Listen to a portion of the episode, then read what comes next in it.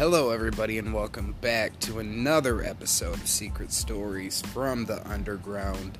Today we have legendary actress K Callan stopping by to talk to Dean and I about some of the fun things that's coming up in the Superman world. She is from uh, the T V show Lois and Clark. She's also done things like uh, All in the Family, legendary T V show. She's done so much. She's a legend. And uh, we really enjoyed our conversation with her. We can't wait for you guys to hear this interview. It all goes down right now. But please like, follow, subscribe to this podcast so you never miss out on all the great interviews that we have coming up. We got some great stuff coming up for you guys. And uh, this is just one of many great interviews that we have. So um, that's enough. Here it is, our interview with K Callan. I am, I am, and so you are too, it seems. Hey, can you hear me okay? Yeah, things are fine. Awesome. I got my co-host Dean here. How you doing? Hey, Dean. Hello. Hi. Where are you coming from today? I'm in Los Angeles. Where are you?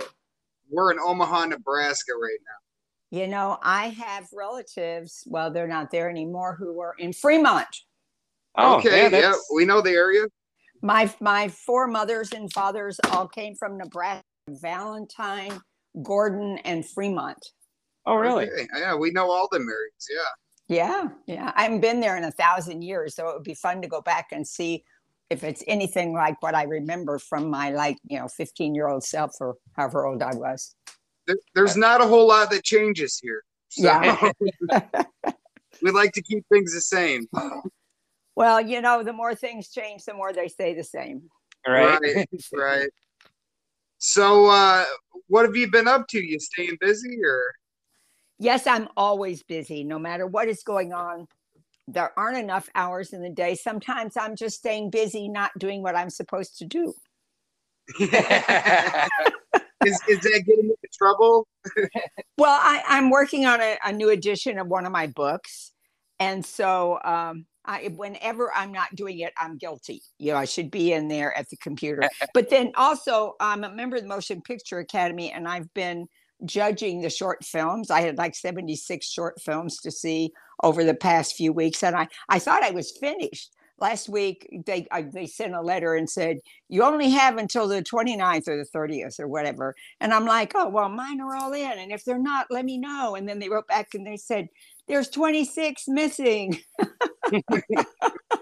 So I had the most wonderful time. Oh my gosh, I saw, I'm so grateful and privileged to get to see these films. Some of them just knocked me out, particularly the documentaries, which are usually just boring or just so sad that you don't even want to watch them, you know, yeah. But these were so good. All of them. I they're, they're international. So there were some from Belgium and Germany and, you know, all over the place, plus domestically. Nice. I love documentaries.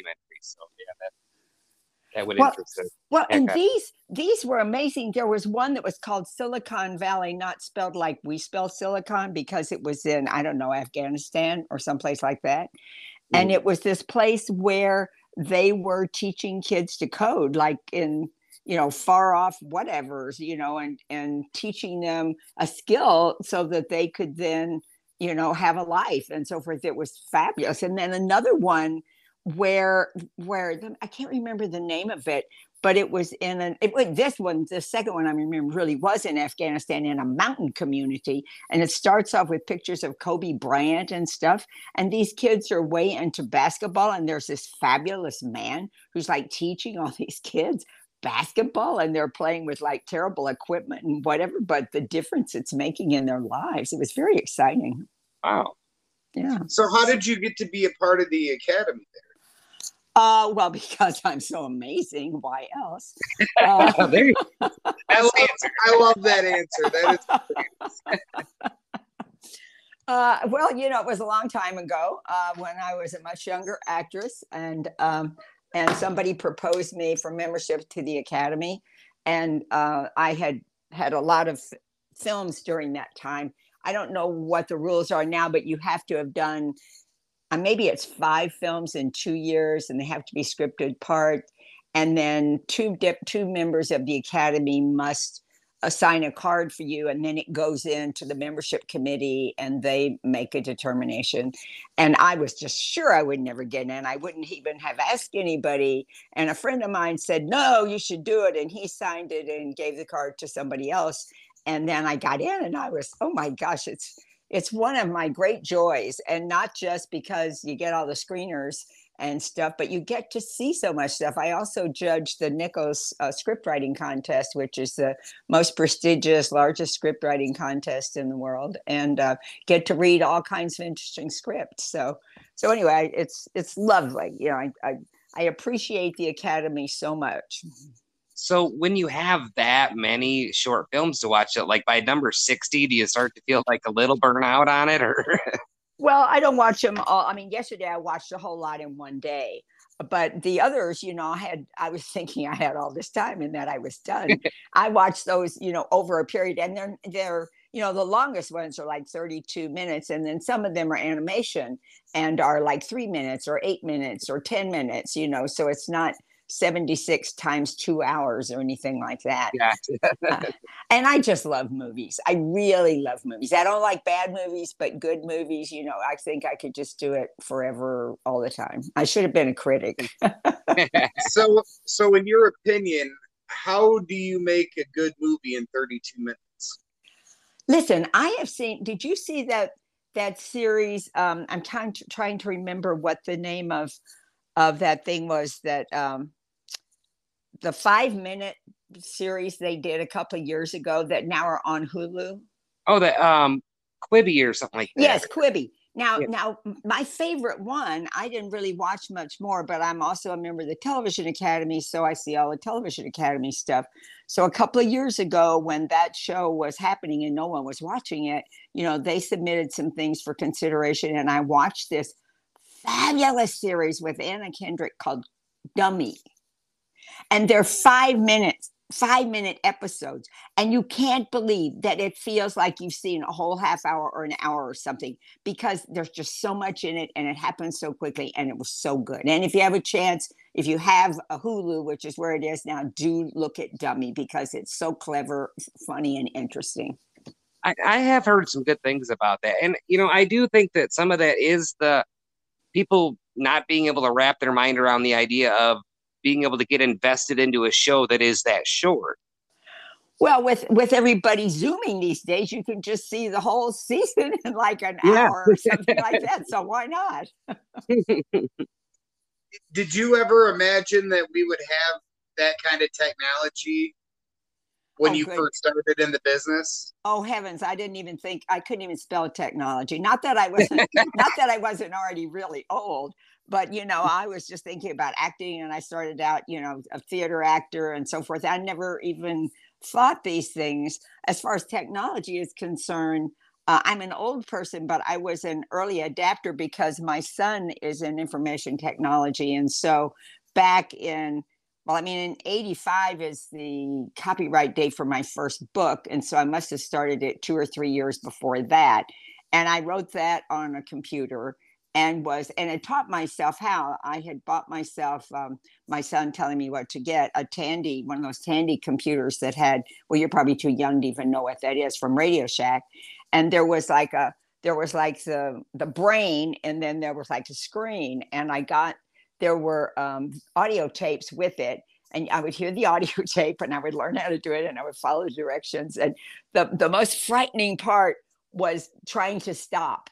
Because, you know, you couldn't just say goodbye to it. You know, you had to turn it off. And I was always terrified that I was going to somehow ruin it, which you couldn't. But I just remember. But anyway, you know, so I did those, that first book.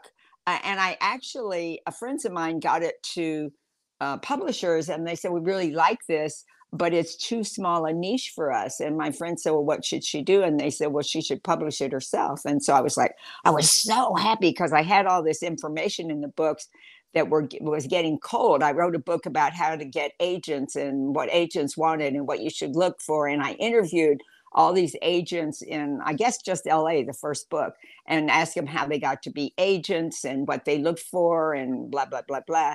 And so then that meant that I delivered the book camera ready, which meant I had to do the whole thing on my computer. And I had a um, an index where every time this agent's name was mentioned, you know, you'd be able to go in the back and see, you know, Martin Gage or whoever it was and whatever pages, and you'd go see all the things he said. But I, if they had a sorting option at that time, I didn't know about it. So I had to go through and painstakingly write down every page that this person's name was on. And then, you know, we, we I remember a friend of mine helped me, and we printed, we printed up the, the name with the, however many pages beside. We picked, we, we printed a page like that. And then we cut out those names and then reassembled them alphabetically so that I could type them and put them together. That's what a amazing process. Yeah. It was. Well, you know, remember what was that? What was that movie um, about? Uh, I think Ben Affleck was in it, and it was about the the embassy in some place that was being. It was oh, a true. Argo?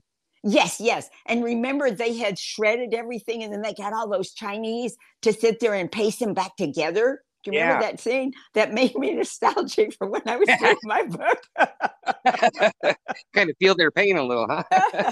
Well, there were zillions of them.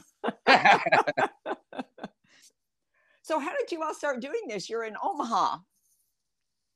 Yeah, we're in Omaha. We, we like to... We aspire to do better. Yeah, yeah we, we aspire to do better, bigger things.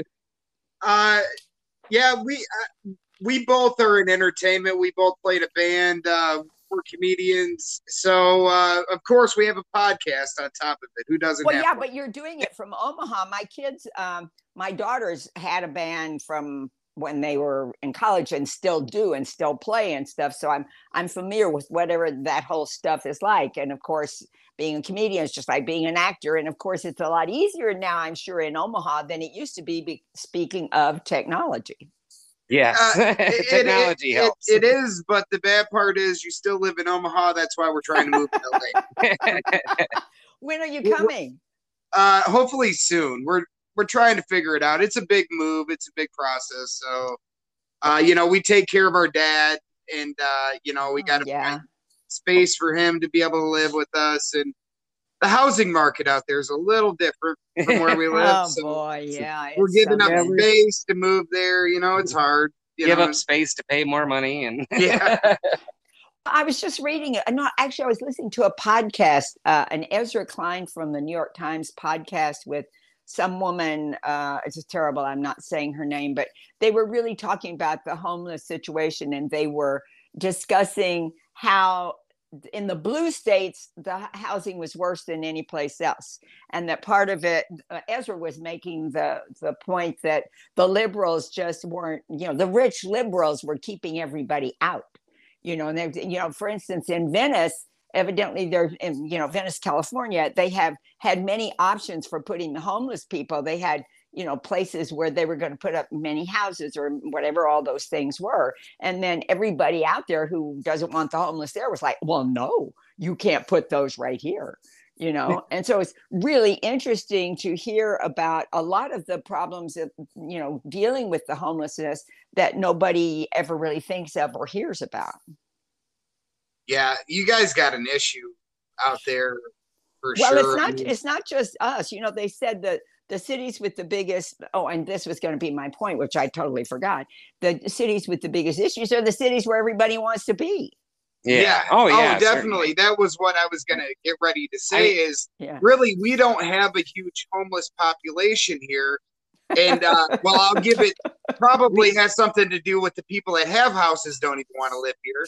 So, you know, they, they, they move further west, you know, or they, they move down to the south and, it, Uh, it is worse here than what I think people think. Uh, they do a little bit better job of hiding it here. Uh, yeah. Impossible to hide when you're in the communication center of the world. Right. right yeah. yeah. Um, how do, now, I don't know how it works because, you know, I'm not in the acting business, but when they do film a movie out there, how do they control the, the homeless population being in the background or?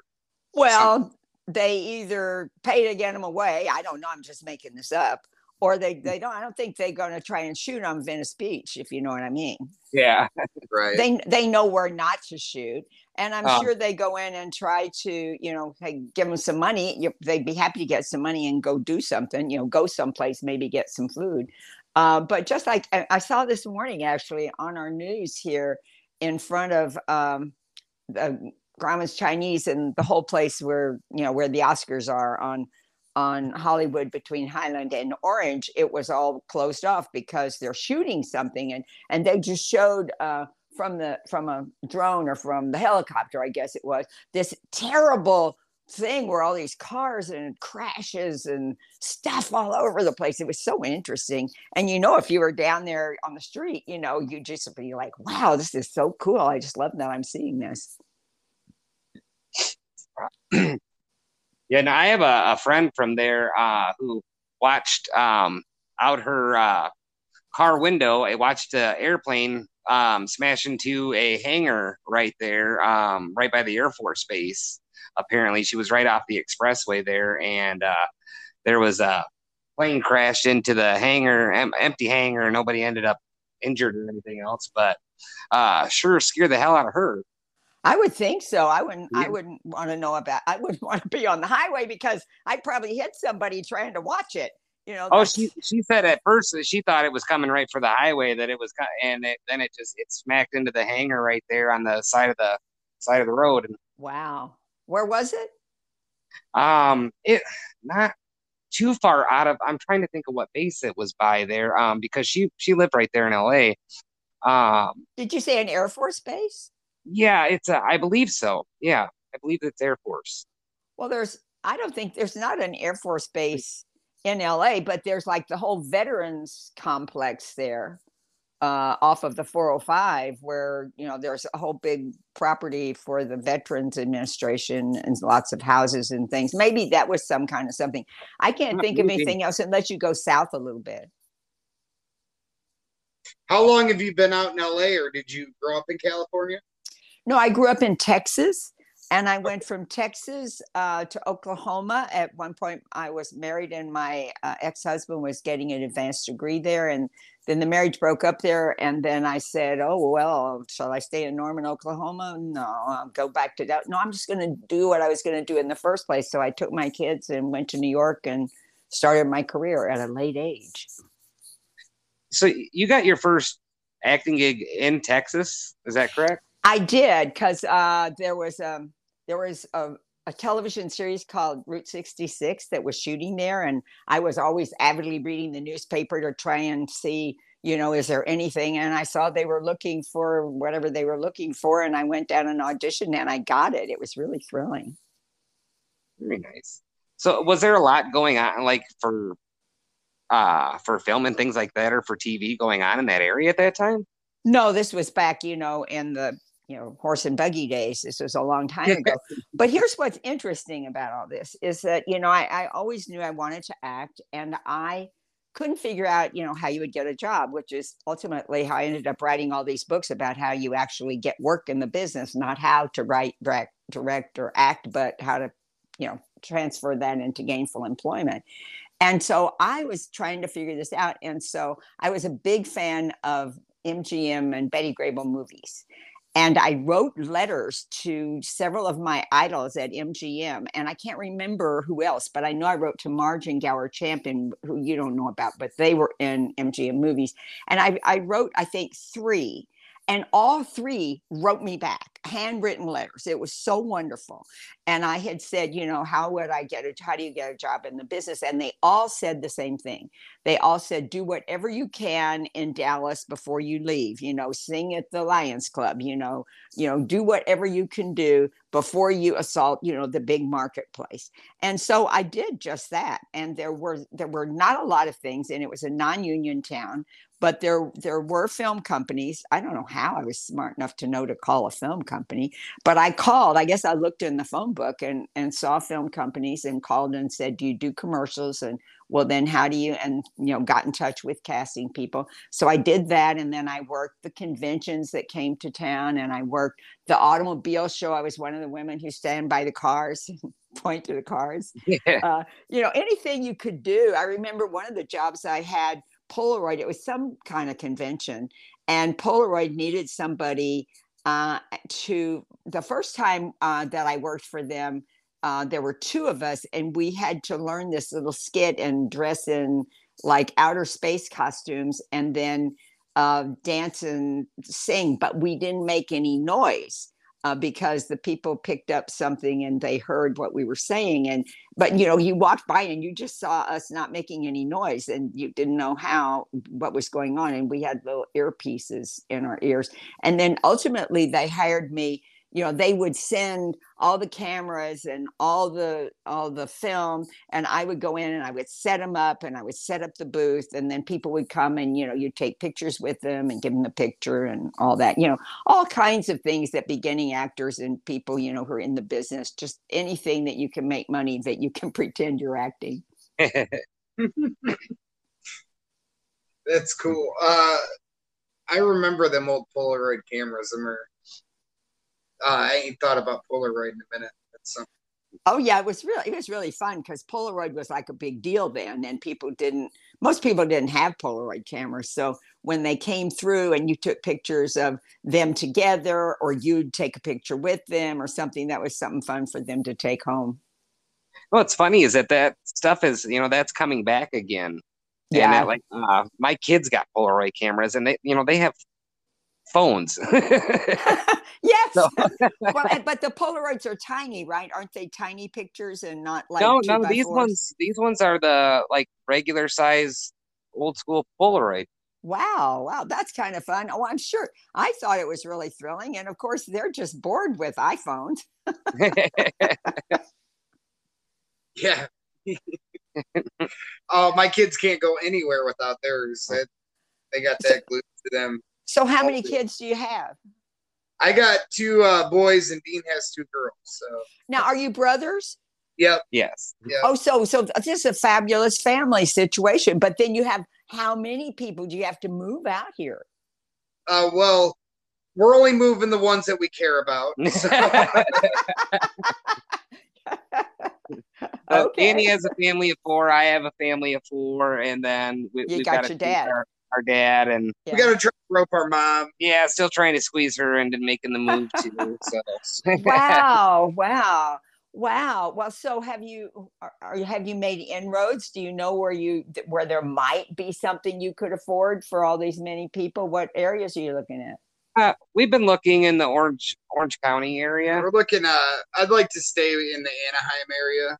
Kinda. Why? Why Anaheim? Why not Santa Clarita, where there's a lot of um, production places up there?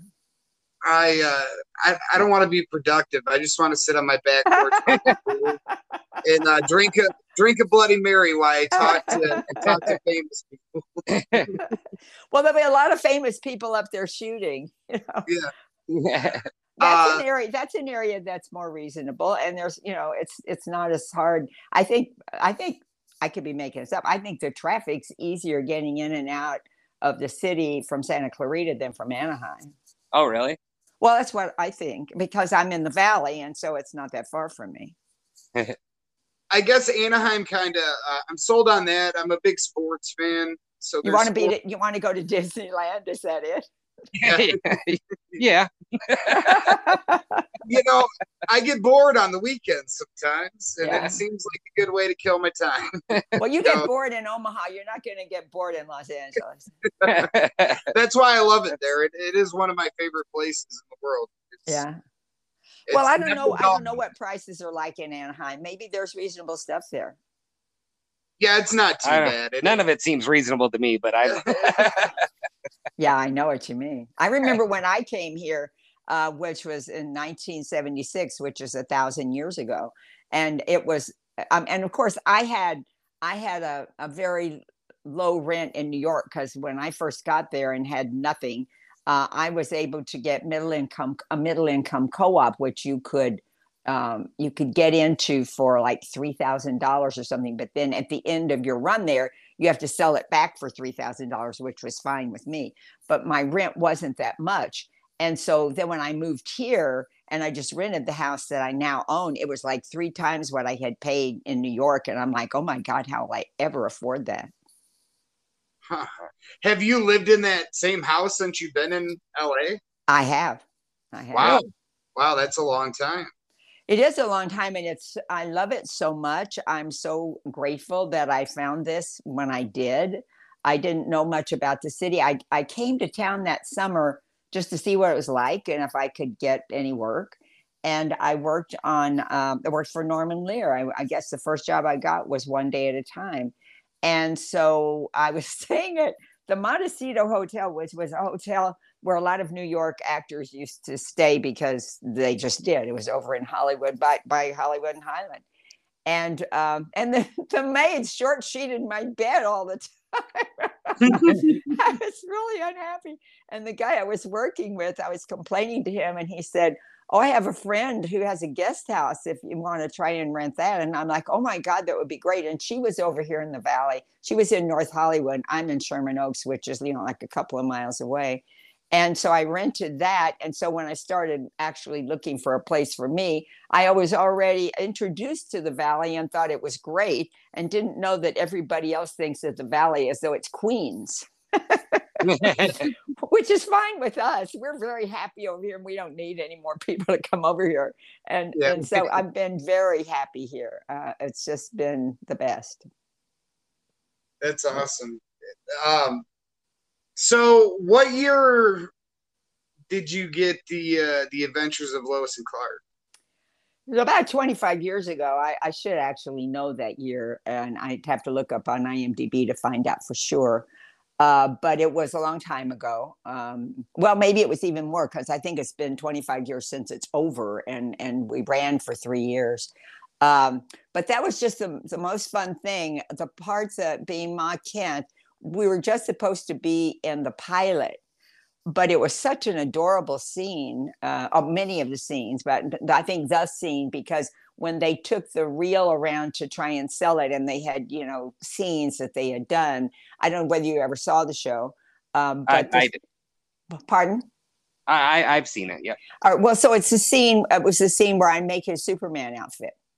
And and that was so clever. And, you know, where I get to, you know, we're admiring it. And he says, I don't know. And I say, nobody's going to be looking at your face. It was so funny. But anyway, they came back and they hired Eddie and I to do seven out of ten, which was just great. And when Deborah Joy Levine was writing it, she wrote us just such, particularly my character, because nobody ever writes for the mom. It was always for the dad or for us, you know, just the scenery in the background. And she yeah. wrote such great stuff for us. But then she left the show after the second year. Uh, and then they just kind of wrote lines and split them up between us. And we didn't have nearly the fun that we had had before. Yeah, no, that, I mean, that's a pretty cool role, though. You got to be Superman's mom like that. Oh, yeah. And in the pilot, uh, we didn't actually get to shoot this because we ran out of time and money. But in the pilot, you discover Martha Kent in the barn welding, and I learned to weld for for the pilot, and then really? we never shot that part. Yeah, it was only afterwards that I ever read about welding and found out how really dangerous it was. uh, but I'm gonna put I have that on my resume, can weld. Wasn't that uh with Dean Cain? Yeah, yeah, that was Dean. Yeah, yeah Dean Cain and Terry Hatcher. Uh, yeah. It was it was really fun.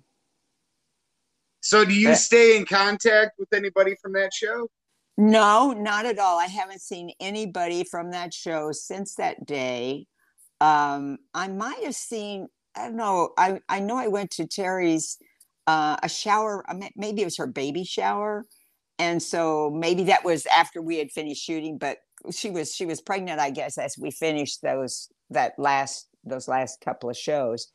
And so probably maybe that summer, I know I went with her to that, but no, you know, everybody kind of, you know, we're all in love and we're all family, and then everybody goes off their different ways, which is, you know, the best kind of relationships. Right.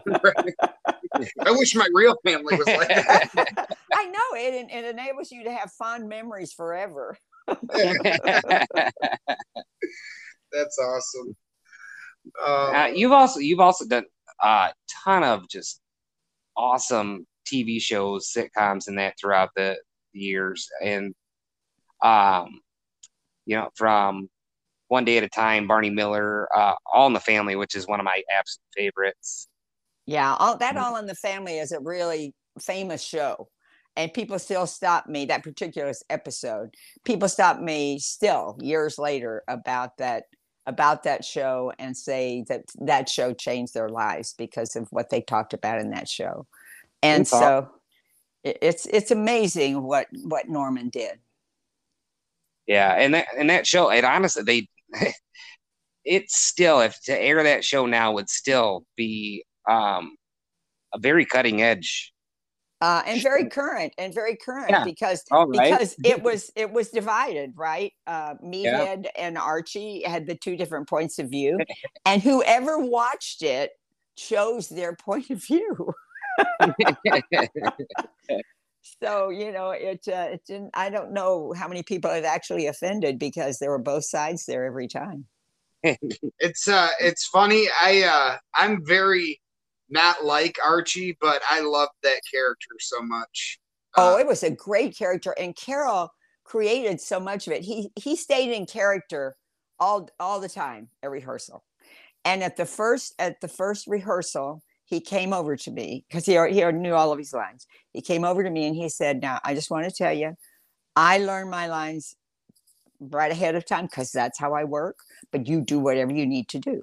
You know, he was just he was just so great, and this. You know, my first job out here was One Day at a Time. I had three episodes on One Day at a Time. And then I don't, I think that's all I did at that summer. And then I, I went back to New York, and then I realized that I was trying to, to decide to move. And so I, I asked my daughters, you know, is it okay? You know, I know where you are in school. And they said, yeah, let's go have an adventure. And we came out, and then I did Barney Miller. And I, then I started doing, you know, several things for, for Norman Lear. And um, it was just, it was such a, it was such a departure. You know, there's no nighttime television in New York. Uh, and so um, that, that first show, when I did One Day at a Time, I was just, you know, I was so intimidated by being in Hollywood, you know, and this was a show my daughters and I had watched in New York. We just thought that was just the best show ever. And look, there was Bonnie Franklin and there was Mackenzie and Valerie. And so I was just sitting off to the side on the, you know, on the set because, um, you know, you, when you go in as a guest, you know, there's a whole family there and you're this other person, you know, and so you don't want to go in. Well, I don't want to go and put myself over there, you know, and play like I'm them, you know, because I'm not. So I was sitting on the side, and Mackenzie, who I believe was a full sixteen years old, comes over to me while I'm sitting on the side and says, hey, you know, come over here and sit with us, you know, welcome, blah, blah, blah. I just have never forgotten how kind that was. That's awesome. Yeah. Um. So, yeah, you know, listen, there you. Just to list off a few more, uh, you know, you've got from All in the Family to the Rhoda, um, Knots Landing, Newhart. I love Newhart. That was one that I, I watched a lot. Yeah. um, Saint Clair, Dallas, Quantum Leap, you know, uh, all of these just uh, so many very significant shows that you, you were a guest role or, you know, you had a, a few episodes on and that, um, doing that many shows, have you ever had a character that you played on there that you thought, man, I, I really wish I, I had been able to run with that a little bit more. I could have done something else with, or just about every single time you're an actor. Really? I, I remember, I remember one, one day I was going over the hill to Paramount. I was auditioning for, for Cheers. And it was, remember they had the other bartender coach. Yep, uh, the older guy who died ultimately, and then Woody Harrelson came in. But I was I was going to audition for the part of his girlfriend, of Coach's girlfriend, and I'm driving over the hill, and I'm already planning the spinoff for Coach.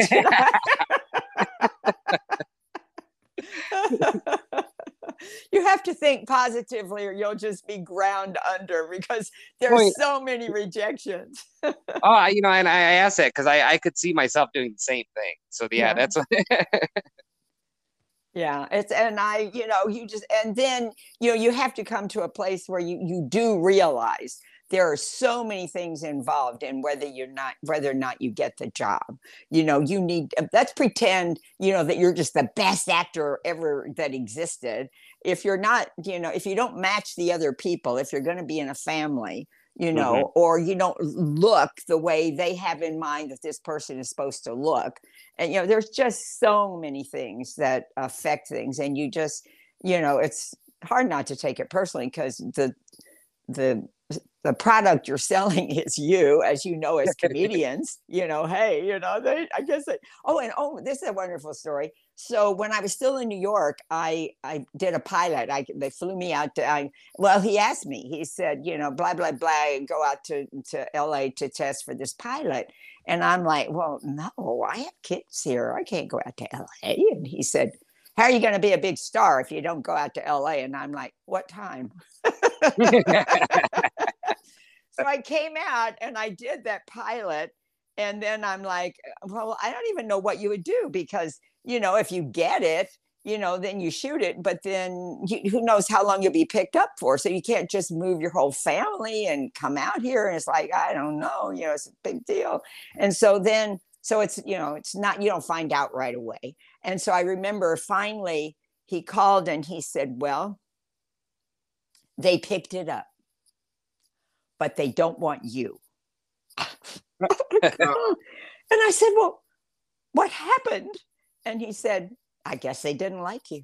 Oh my God, it was so painful. It was so painful. But I learned then, you know, my agent is not my therapist. You know, he's supposed to arrange auditions for me, arrange for me and negotiate for me. He doesn't have to be my therapist. And I never put myself in that position again. That that is that, you know, some of the criticisms are hard not to take personal, because some of the, some of them are very personal. Like when, you know, you're just told, like, you just don't have the, like, the right look. We don't like, we just don't like you. Like, that's hard to not take a little bit personal. Well, what the hell can I do about that? Well, you know, it's interesting because you, there are so many things at play. For instance, he could have, there's so many things he might have said. But for instance, another pilot I was I was replaced on, uh, I did this pilot, and I thought that these other actors were just, that I was the only real actor there. And then they replaced me. And then I saw the show and I realized I was doing Medea and they were doing a sitcom. No one had ever talked to me about tone. If the director had just come over and said, hey, it's a comedy, you know, don't take this seriously. Like, I absolutely could have adjusted, but nobody ever told me that. And so if somebody would actually give you, if, if somebody had criticism, I mean, I found out years later that the reason I got replaced in the first pilot that I'm talking about is that they had wanted somebody else initially and she had been tied up. And by the time the show went, she was available and they took her. You know, that would have made me feel a lot better. And I, first of all, was so green in the business. I just didn't know that ever happened to anybody. I was just sure my career was over. They found out I didn't know how to do anything, et cetera, et cetera. So was there a gig that you got um, specifically that you just thought, like, holy crap, like I I, I made it. Like I'm I'm I'm a legit. Uh, I think actor. I think um, no, but yes. In other words, whatever it was that I did where I got my equity card, I got my SAG card pretty early, because in fact, when I did that show in Texas years before I ever knew I was going to get to New York or even knew about the union, you know, it was just, they're picking it up. It's a non-union town. I did that. But when I got to New York and I started doing commercials and I wasn't in the union yet, when I did get uh, a commercial and I called the union to join, they said, oh, we already have you. You've already done your first job. And I'm like, I didn't even know, you know, that you can do one job without being in the union. And then you're called SAG-E, SAG eligible. And so, um, but but to me, because I come from a background of theater, the thing that made me legitimate was when I when I got my equity card. And I can't remember on what it was that I got my equity card, but that was just really important. But I don't think, I mean, I'm sure you would think, well, let's see, let's see. Well, when I got Joe, which is the first film I did, do you know about that film? That's... um with Peter Boyle. Okay, yeah, yeah. Frank. Yes, right. Well, I, I always know him as that. I love the everybody, everybody loves Raymond. So. I did too. Who doesn't love that show? But when I got Joe, which I, you know, I got this audition. They said, you know, to go to wherever, and and I guess, and I looked at the script, and the script looked like like a couple of commercials. That's about how long the stuff was that I got to do. And so I went in at like ten o'clock or whatever time I had the audition. And there were just floor to floor actors every place. They were on the floor. They were all over the place. And I looked at it and I said, well, I can't. And this was, this was a film that I'd never heard of with nobody in it, that nothing. And I said, well, I can't stay here. I have, I have three kids to support and I have auditions for commercials. And so I just left. And so at the end of the day, I thought, well, I'll just drop by there and see if anybody's still there. And I went in, there was like one actor left. And I went in and I auditioned with John Avildsen and I got the part. And still it was like, whatever. And it still looked like a couple of sixty second commercials to me. And so I did it. And then I forgot about it. It was this, you know, film that, well, well, first of all, then uh, my agent called and she said, you got it. It pays five hundred dollars for the week. Uh, it pays five hundred dollars for the week. And I'm like, oh, okay. And I got off the phone and an actor friend of mine was there. And I said, I thought movies paid more than that. And he said, well, you should call SAG. So I called SAG and they wouldn't tell me anything until they gave me the lawyer and blah, blah, blah. And they said, well, what is it? And I told them and they said, well, it's actually five hundred dollars a week. Oh, and there was supposed to be another week of rehearsal, which was for free. And he said, well, it pays five hundred dollars for shooting and five hundred dollars for the week of rehearsal. But he said, they're not, they're not signed to the union right now. And so I'm like, oh God, you know, this is just so disappointing. And he said, well, don't, don't panic yet. He said, you know, we're working with them, you know, maybe it'll become a union shot. And so I called the agent and I said, you know, I, I'm sorry, you know, I can't do this. It's my union. It's my livelihood. And the, the agent said, well, I don't want to say anything because we have to protect our franchise, but you can always use a little bit of film in your pocket. And I said, well, I'm sorry, I can't do it. And so then I got this phone call from this guy um, whose name escapes me right. Dennis Patrick. No, not Dennis, because he was in it, whoever it was. And he said, hi, I'm the producer. And um, you're not going to be as, as good as anyone else because you're not going to be able to rehearse. Uh, but we're glad you're going to do the film. So I did the film and I didn't know then what I know now. If I was, if I was me, I would have said, I'll rehearse for free. I don't care. Everybody else rehearsed for free, but I'm the one who got the New York Times review. So nah, nah, nah on them. Right? But the thing was, when you saw the film, what looked to me like a couple of sixty second commercials, when those are cut through the film, you have a presence in the film. I didn't understand anything about that, but I did think because I got those, I got those reviews, and although it didn't make me a star, it put me in the system that, that things were going to be like that from then on, which of course they aren't. You don't go in a trajectory, you know, you go up for a while and then you go down, and then you go down, you go down and you go down and then you go up for a while. So you can't ever say you made it. You just say, oh my God, thank God I got a job. That's the whole, I always laugh when people uh, interview actors and say, what made you decide to take that role? It was a job, for God's sake. So that was uh, Susan Sarandon's debut as well. It was Susan's and Peter's and my first film. Uh, That's awesome. And, And then years later, because I didn't work any scenes with in any scenes with Susan, but I was at an event where Susan was, and I went over and I said hi, and she said, "I think I know you," and I should play her mother. We look alike. We both have those big eyes. Oh, I could definitely see that. Yeah, yeah. So now, more recently, you've done the the Knives Out movie, which now talk about a gift. Yes, just been awesome. Now they're. doing a sequel for that too, correct? Well, they have many sequels to it, but they're only with Daniel because they're with that character, yeah. you know. Um, yeah. Uh, but that was really uh, amazing to get to work with all those people. Can you imagine? Oh, yeah. I mean, just a stellar cast with that. And they were so good, you know, and the film, the film, first of all, I don't know whether you've seen any of Rian Johnson's other films, Looper, and I can't remember the other names right now, but they're all problem-solving films. And they're all really one different to the other.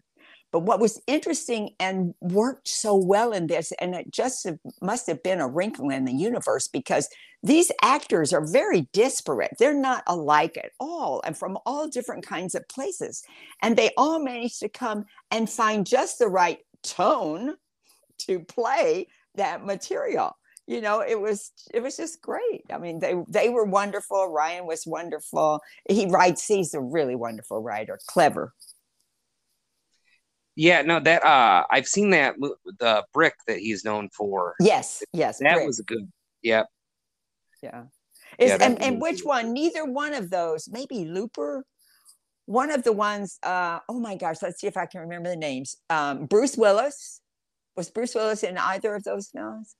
Yeah, he was in the in Looper. It was him and that the, was Looper. Uh, yes, the three Gordon, named three Gordon named Levitt. David Levitt, Gordon yeah. Jenkins Levitt Levitt. Right. Yeah. I mean, that was amazing. That was amazing. Wasn't that an interesting concept and and executed beautifully? Oh yeah, no that that that was a really a really interesting one too. Yeah. Now, as somebody that's put out books and everything. Um, when you're dealing with a script that doesn't have the best writing to it, how do you deal with that? Or are you, uh, do you put in your input or do you just kind of bite your lip on it? And I'm not high enough on the totem pole to put in my input. and, and, uh, and I haven't really been in a film necessarily that I thought, you know, the writing sucked at all, but I do remember once doing a play here that was not so hot, but I had the most wonderful director. Alan Miller is just the most wonderful director. And, and I had like a bunch of monologues, I think, that I had to do to the, you know, out front to the audience. And he said, just think of something really interesting and play that in your mind when you say the words. And it's just interesting. The audience gets what's in your brain and they may not know. Well, for instance, one time I had an audition where I had to cry because of my boyfriend left me or something. And I, I just couldn't get myself to cry with that scenario. But I thought about it and I thought, well, I'll just make it be my kids, something about my kids. And I went in there and I did it and I cried. And they said, that was so good, but it seemed more like about your kids and your boyfriend. Could you do that again? And it's like, if, if something's in your mind, it, it, it is translated. That's what the resonance is. And so you can be doing something and the audience may or may not get it, but it is compelling and it makes them watch you, even whether those lines were the best in the world or not. Um, hmm. What, what, uh, what was your first play? Gee, that's, I don't think I know. We get that a lot from our guests, actually. Yeah. Well, you know, it was in New York and it's not like, it's not like it was on Broadway, but I'll tell you a good Broadway story. So I came out that summer. I got One Day at a Time. I got those three episodes. And then I, I, I was just crying a lot. I didn't know why I was crying a lot. And I went to, I went back, you know, got on the plane, came back to New York early. And I was coming in on the Cary bus to the city. And all of a sudden my brain went, oh, you were trying to figure out to move there. That's what was going on. So, okay. So as I said, I talked to my kids. We decided to move. Uh, we were moving on October first, I guess is what we did. We I came, I went back to L A over Labor Day, found a place to live, came back. We started packing, making plans to leave. And so my agent sent me on an audition for a Broadway show, which I had never done Broadway. And I got it. Wow. And, and I'm like, I've already rented a place in L A. My kids have stayed out of school because they're gonna go to school in L A. Oh my God, what am I going to do? And so I was going to the shrink at the time, and she says, well, find out if they'll pay enough money for you to go and get settled and then come back and do the thing, which is a terrible idea. That was just the worst. I couldn't leave my kids out here by themselves. They weren't that old, but anyway, they wouldn't go for it. So I didn't do it. So I came, I came on to L A, and I got Barney Miller, and I got all the Norman stuff. And all these years I was thinking, but I was on a broad, going to be in a Broadway show, and I had my shot. And I never, ever did I check to see what happened to that play.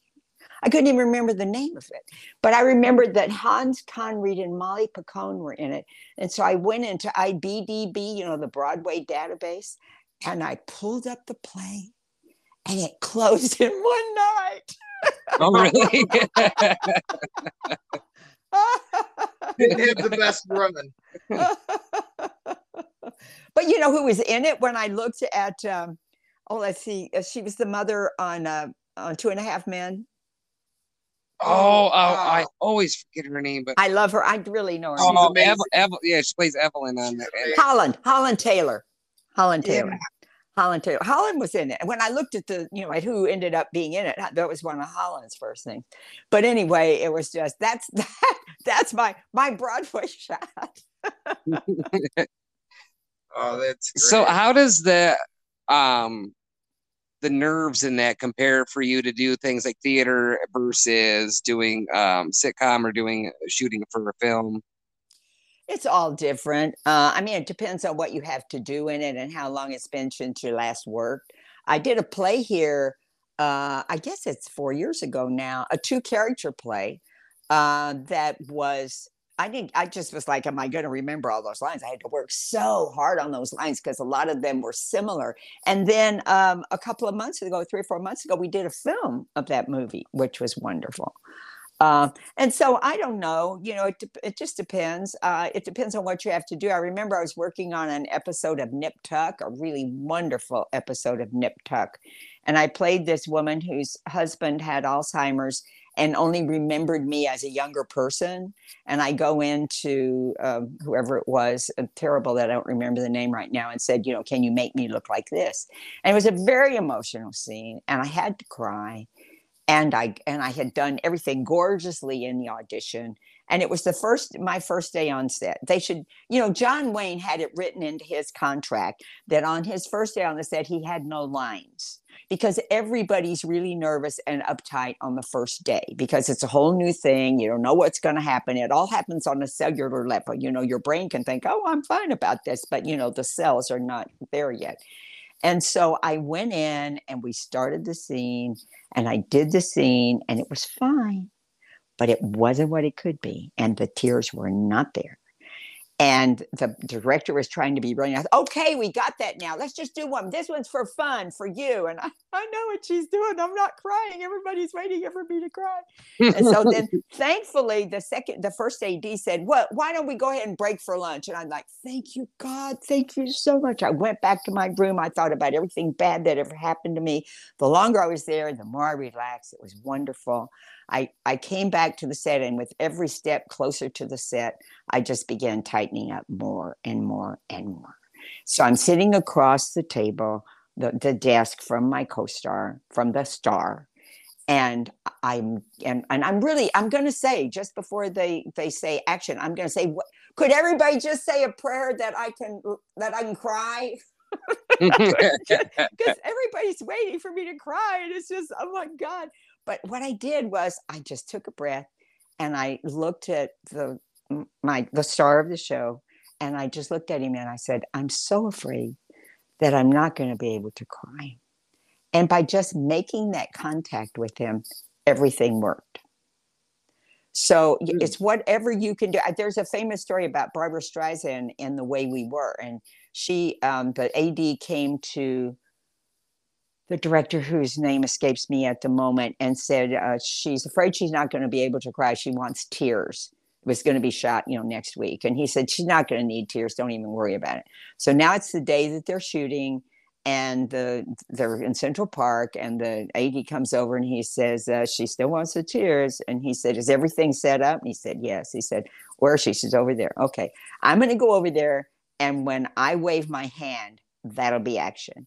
And he just went over and he put his arms around her and she started crying because she relaxed and it all worked. But, you know, it's it's whatever you can think of and do, you know, in the moment. Sometimes it all works so easy. And then other, other times, you know, it's you're a human being. What can you do? Yeah. That- I just have to think about all the nice things my dad said to me growing up. Well, it's true. It's true. There's, it's all those nice things that make me cry. And people, why are you crying? I don't know. I just need to cry.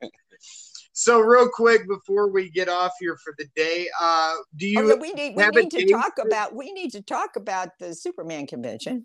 Okay. Yeah. Yeah. yeah. That, and uh, also before I forget, yeah, because I will forget to ask you, do you have a date for your book? Oh, gosh, you need to say, when are you going to finish it, Kay? And then everybody else can get on it. Uh, I would think that I, I really thought I could, well, maybe October, maybe October, about October. Okay. Okay. And this right. is for this is for the new edition of How to Sell Yourself as an Actor. And then after that, I'm doing new editions of both the New York agent book and the L A agent book. Okay. Wow, yeah, cool. Keep us posted on that, and because uh, we'd like to have you back and talk about it when you get the new book out. Great, I'd love to do that. And you keep me posted on when you're going to get in, finally get to L A and, and be down there in Disneyland. Yeah, yeah, yeah we'll, we'll, go, we'll go hit a roller coaster together. Yeah, I, I'm dying to see the Avengers campus. Surely you've read about that. Oh, just, I want to see yeah. that so bad. Yeah. Well, when you get down there, I'll come meet you. We'll all go together. Oh, that'd awesome, be awesome. Awesome. So the Superman so, convention. Yes. Yeah, cause this is something I would go to. Yeah, Dean. This is you could get Dean's money. Take my money now. Oh, it's so exciting. Here I am, Superman's mom, and I'm just now getting to Metropolis.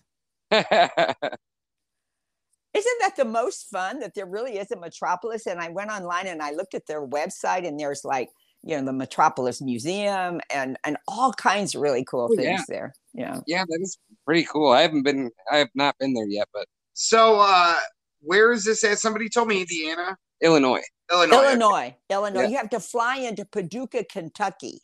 And then, uh, and then I think it's only a hop, skip, and a jump to, um, to Metropolis. What is the name of that town again in Kentucky? Paducah. Oh. Paducah. Paducah. Paducah, which looks kind of cool itself. At one point, my son who lives in Pittsburgh was like, hey, mom, I'll come meet you and I'll go. And and he hadn't really researched the flights because no one goes to Paducah. And uh, and I I have to fly to Chicago and then get a plane from Chicago to Paducah, which is, I think it's an hour. I think it's an hour flight. And then it's like four hours from here to Chicago. But my son who is in Pittsburgh, it was going to be a day for him to get there. And he's working and doesn't have very much time. And then ultimately I kept saying, well, are we going to do this or are we not? And he was like, I really didn't check this out first. And so anyway, uh, we fly into Paducah. And at that point, when he was going to meet me there, I was like, well, we can meet, you know, three days early in Paducah and do, do the town. And there were some fun things to do in Paducah, but but I am in fact just going right on to Metropolis. So, what is uh, going to be taking place at the convention? Well, I just I, it's it's all singing, all dancing Superman, right? And Lauren Tom is there, and then other people who've had things to do with Superman. And so, uh, as I look at my schedule, you know, I arrive and then I go over there, and I guess I'm introduced, and blah blah. And then there's sessions for autographs and picture taking. You know, people can come up and take pictures with me and so forth, and also with Lauren and other people who are there. And then, you know, there's various things. Uh, like that to do. Um, and I, it was supposed to happen last year, but of course, because of the pandemic, it didn't. And I wrote and asked them, you know, what's the situation there, you know, with the pandemic and are people wearing masks? People aren't going to want to take pictures with masks on and so forth, but I'm fully vaccinated and I'm not particularly worried about it. I tend to wear three masks on the plane, which I just did when I went to Texas. I, I had my N ninety-five and then a regular mask and then one of those shields over that. Um, so what is the date on that? Uh, it's, well, today is what, Wednesday? So yeah. I, f- I fly tomorrow. So it's Friday and Saturday. And then I oh, come yeah. back home Sunday. So it's just uh, in about fifteen minutes. Wow. I'm really looking forward to it. I've never been to a Superman-centered thing before. Uh, you oh. know, so, uh, so, so you've never surely, done it, uh... surely they'll be interested in talking to me. Dean and Terry aren't there. What are they going to do? so, so you haven't done any of the, uh, the Comic-Cons ever? I, I, I did one about a couple of years ago where uh, the person who booked me said, "You, why don't you come here and see what it's like?" And then I got there and it had been supposed to be one kind of themed thing. And then at the last minute, it was another themed thing. And it was like, it was fun to do, but not very much happened. And uh, so this will be my first, you know, experience where people are really there to see people like me. Yeah. That, very that's cool, very cool. Very cool. Hopefully uh, you get a great turnout and it's an awesome time for you. Yeah, ho- hopefully. I'm looking forward to it. It's always fun to meet fans. And, and you know, fans of whether it's Lois and Clark. I was at the Geffen Theater in L A one night a few years ago, and someone came up and called me by my character name from Quantum Leap. Really? Fans, fans are just the best. You know, it's just really so fun. It's really fun. Um, do you have a way for people to contact you or keep an, an eye on what you have coming out? Do you do social media or anything like that? I, I have a Facebook page. I also have a website, k callan dot com. I don't go there very often, but I have, you know, pictures and stuff, and there's links to my work, you know, so you can see that. Although it, it's terrible, I didn't put on there that I was going to Metropolis, but I did put it on my Facebook page. I have two Facebook pages. First of all, my name, as you know, is just the letter K, Callan. No period, no A Y. So years ago when I went to Facebook and I wrote in K space Callan, they would not take that. No, we won't take that. I tried space space. No, they won't take it. I'm not going to put a period. I'm not going to put an A Y. My name is K Callan. So on my Facebook page, I'm K, no period, Callan, spelled out. that's, that's, that's the greatest. And then, and then when they, and but there's mostly my friends on that page are really my friends or people who are in show business. But, but so when I did, um, I did something that was virtual, and, you know, in the pandemic, some one of those things. And they wanted me to do a big push on Facebook. And I was like, I don't want to go and tell my showbiz friends, my fellow actors, hey, you know, do this because this is what I'm, and no, I'm not going to do that. So I put in, I tried to do another Facebook page. I thought, well, it's later in history now. Maybe they'll take K Callan. No. So I have another Facebook page where I will, you know, hustle things like that. And for people who are actually not my friends, that is K Callan, the first name, and K Callan, the second name. So anyway, any of those places, and, and on, on those places, I do say what I'm doing, or if I've just seen some fabulous movie or some wonderful play, and I think everybody should see it. And by the way, do you all have Hulu? Yes. Yes. Have you seen, this is, this film that I'm going to tell you about, to me, was the best film of the year, whether it was domestic or international. It was a film from Tunisia, and it's called The Man Who Sold His Skin. Have you heard of it? No. no. Don't read about it. Don't read about it. Just watch it. And then and then write me and tell me what you thought. Okay. All yeah, right. I'll, I'll uh, check it out. Yeah, and don't don't read, don't read, because it, it always messes you things don't have up to worry about that, Kay. I'm sorry. Can't read. No problem. I'll tell you what, we've had more actors than authors on the podcast because I'm not a strong reader. Oh, I do have something coming up, though. Uh, I don't know when, but I did an episode of Brooklyn Nine-Nine. That when that I new, love that show. When, yeah, that new, show. When that new season starts, I think it's episode eight. And the, and as I understood it, um, during the during the Olympics, they were going to premiere the show or start talking about it, although it's uh, too bad the ratings are so bad for the Olympics, but still better than they've been for a while. But anyway, so I do have that coming up. I totally forgot I had something happening. Yeah, we'll keep an eye on uh, on that for sure. We both like that show. It's a great. Yeah, those yeah. guys are just the best. The, the, uh, it's just, just a such a fun movie. Watch. Yeah, yeah, they're hilarious. So Anyway, this has right, been Katie, so much uh, fun meeting you guys and talking to you. And I I'll, hope you get out here pretty soon and really, absolutely, sincerely stay in touch. Yeah, no, oh, we've had a blast with you. Yeah, you've been a great guest. We we really appreciate your time. And we hope that you travel safe and uh, you have a great weekend out there. Thank Good luck you at so Metropolis. Much. Yeah. Thank you. Yes, I can hardly wait. Thank you again. All right. Thank All right, you, you take Kate. Care. Okay. Bye-bye. Bye-bye. Bye-bye.